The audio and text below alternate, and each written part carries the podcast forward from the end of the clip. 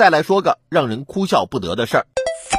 近日，河北邯郸一男子在响堂山风景区登山时，想在悬崖上刻字留念，结果绳索长度不够，导致被困在陡峭山壁上。救援人员经过六个小时通宵营救，才将其安全救下。同时提醒大家，文明旅游，切勿登高涉险。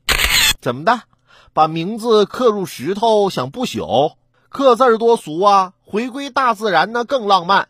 不行啊，你就把自己挂在这儿，晒干了贴在崖壁上，这不比刻字有意义多了？